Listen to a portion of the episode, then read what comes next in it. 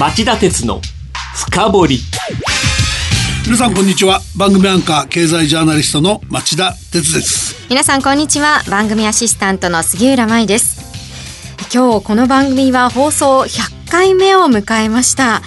おかげさまでリスナーの皆さんからの評価も高くラジコのタイムフリーでは夕方4時からの兄弟番組町田鉄の深掘りフロントページともどもダブル日本一を4ヶ月連続で更新中ですはいあの本当にありがたいことですね、はい、あのリスナーの皆さんはもちろんあの人使いの荒い僕の要望に応え番組スタッフやラジオ日経の担当の方々が労を惜しまず番組作りをしてくれていることが、えー、こんなお堅い番組でありながら妨害の人気をさせてくれてるんだと思います本当にありがとうございます。ありがとうございます。で嬉しいんで、今日ちょっと白状しちゃいましょうかね。え？何ですか？あの町田鉄の深掘りは今この番組と次男坊の町田鉄の深掘りフロントページの2本立てでしょ、ええ、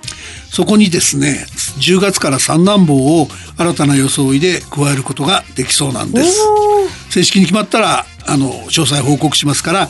楽しみにしてください、ね、かりました。三男坊の誕生ですね、はい、楽しみにしていますさて今日は FRB 議長もサジを投げた逆切れのトランプ大統領の米中貿易戦争と題してお送りします。町田さんどういった内容でしょうか？あの、まあ、今杉浦さんが言ってくれたタイトルにあるように FRB, FRB 議長がどうしてサジを投げたのかその異常さをお話した上で増す一方の米中貿易戦争のリスクを解説しようと思ってます。それでは CM の後町田さんにじっくり深掘ってもらいましょう町田鉄の深掘り。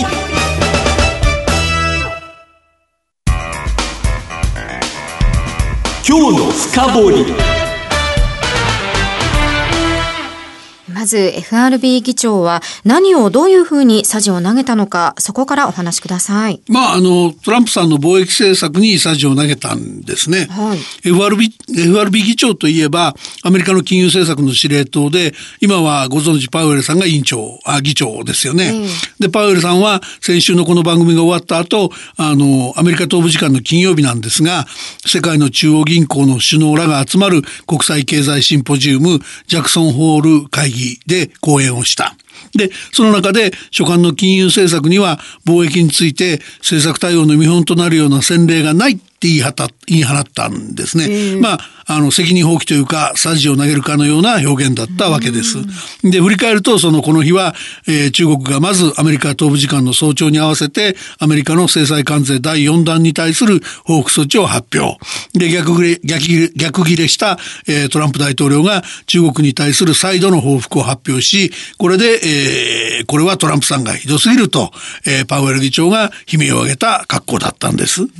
そのパウエル発言、もう少し詳しく教えてください。はい。あの、ジャクソンホール会議っていうのは年に一回開かれる、あの、金融関係者注目のシンポジウムですよね。はい、そこでパウエル議長は、貿易政策の遂行っていうのは、議会や行政の仕事であって、まあ、つまりトランプさんの仕事であって、FRB の仕事ではないと。で、今起きていることは大統領の責任だと言いました。で、とはいえ、その貿易政策も含めてあらゆることが経済に影響するので、金融政策の運営に影響を与えると言って、貿易戦争に伴う経済減速への対応は FRB の新たな課題だ。ってしたんですね、はい、ただあまり過大な期待されても困るっていうことなんでしょう。金融政策にはその新たな課題に対応した先例はないし金融政策が有効かどうかも確立した規則書とはならないっていう言い方で大したことはできないはずだって言ってるんですね、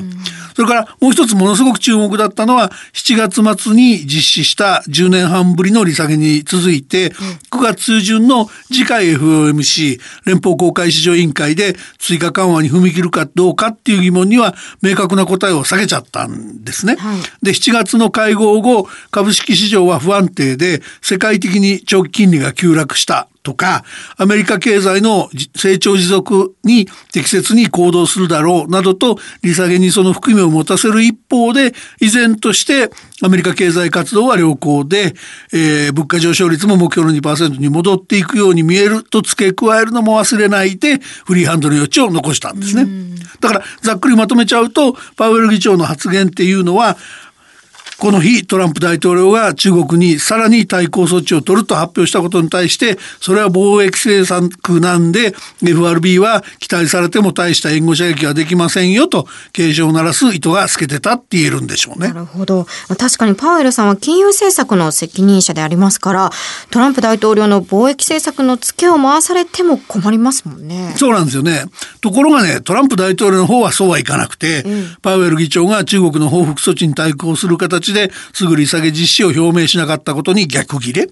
で、ツイッターに私が抱いている唯一の疑問は、パウエル氏と習近平中国国家主席のどちらがより大きな敵なのかということだと。書き込んで、えー、大騒ぎにしちゃったんですね。で、この日の株式市場ですけど、終わりの見えない貿易戦争に震え上がっちゃって、ニューヨークダウ工業株30種平均の下げ幅が一時700ドルを超える急落場面まであったんですよね。そうでしたね。どうしてトランプ大統領そういう反応になったんですか？まあ、伏線っていう意味では、かねてトランプ大統領はパウエル議長に大幅利下げを求め続けてましたよね。えー、で、同じ先週金曜日、その、まずホワイトハウスで記者団に対しし、パウエル議長について、彼が辞任を望めば、えー、私は遺留しないだろうと発言。うん、で、ついでその中国の報復方針発表に対してツイッターにいつも通り FRB は何もしなかった。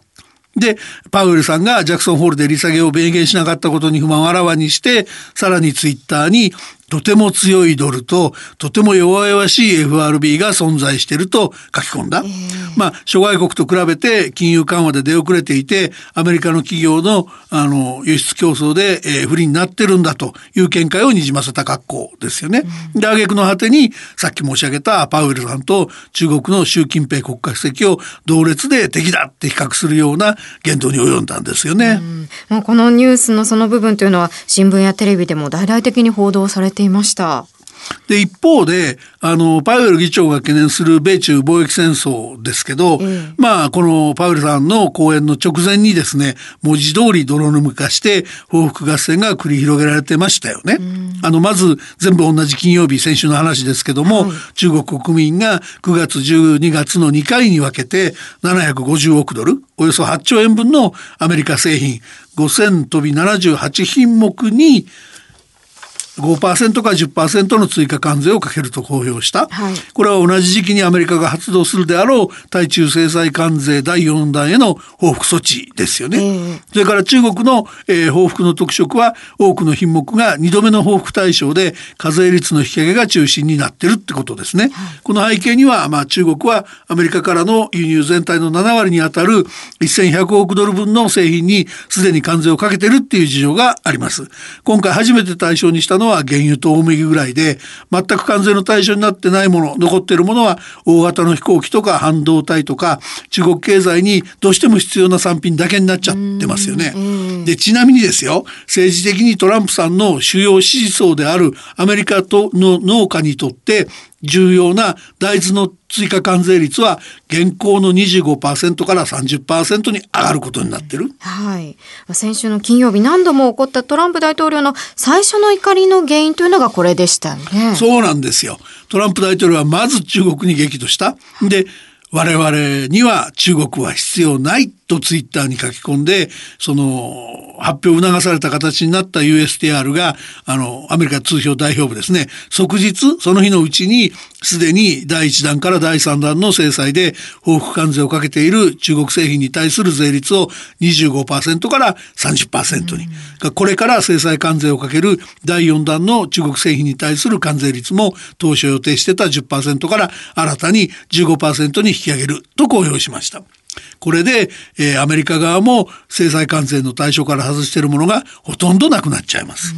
深刻な事態ですよね。そうですよね。で、アメリカの経済界がさらに我が目を疑ったのが、トランプ大統領がツイッターにアメリカ企業に対し、アメリカ国内への生産移管も含め、中国の代替先をすぐに探し始めるよう命じると書き込んだことなんですね。はいこれあのトランプさん多分さらに中国からの輸入品に関税上げるつもりでアメリカ企業にその準備しとけって促してるってことですよね。でトランプ大統領はこの後この日のこの後フランスで開かれる G7 サミットあの主要7カ国首脳会議への出発前に再び記者団の前に姿を現してアメリカ企業に対する中国からの撤退命令について私には権限があるって発言したんですね。で、その後のツイートで、その法的根拠として、1977年に制定された国際緊急経済権限法 IEEPA を挙げました。はいで、この法律は、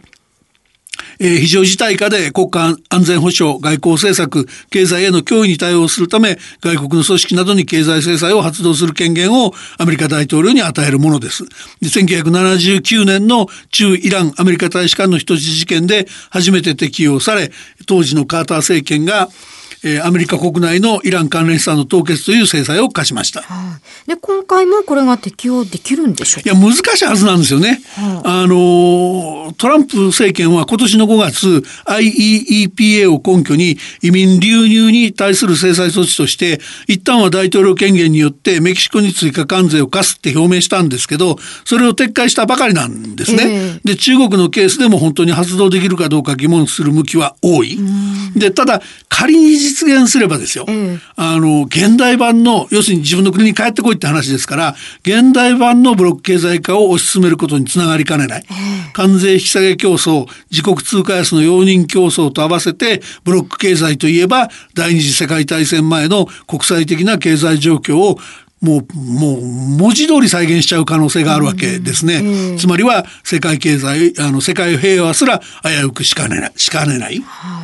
収束する気配がありませんが、ではそろそろ今日のまとめをお願いします。あの、火だるまの米中貿易戦争は、もう一段の制裁の応酬に発展してもおかしくありません。で、アメリカが再び対抗措置を取る姿勢を示したことに関して、中国商務省は先週土曜日に断固として反対するとするコメントを発表、アメリカへの反発を一段と強めてます。はいまあ、このように悪化する一方の現状ですから、まあ、パウエル議長でなくても、誰だってサジを投げたくなっちゃうんじゃないですかね。以上、今日の深掘りでした。今日は FRB 議長もサジを投げた逆切れのトランプ大統領の米中貿易戦争と題してお送りしました。番組への感想、質問などがありましたら、ラジオ日経ホームページ内の番組宛てメール送信フォームからメールでお送りください。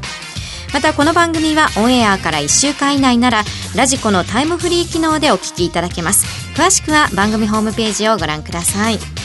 えー今日は本当にあの100回目の放送を無事迎えられて、えー皆様リスリスナーの皆様のおかげです。ありがとうございました。ありがとうございました。それではまた来週夕方5時35分にお耳にかかりましょう。さようなら。ら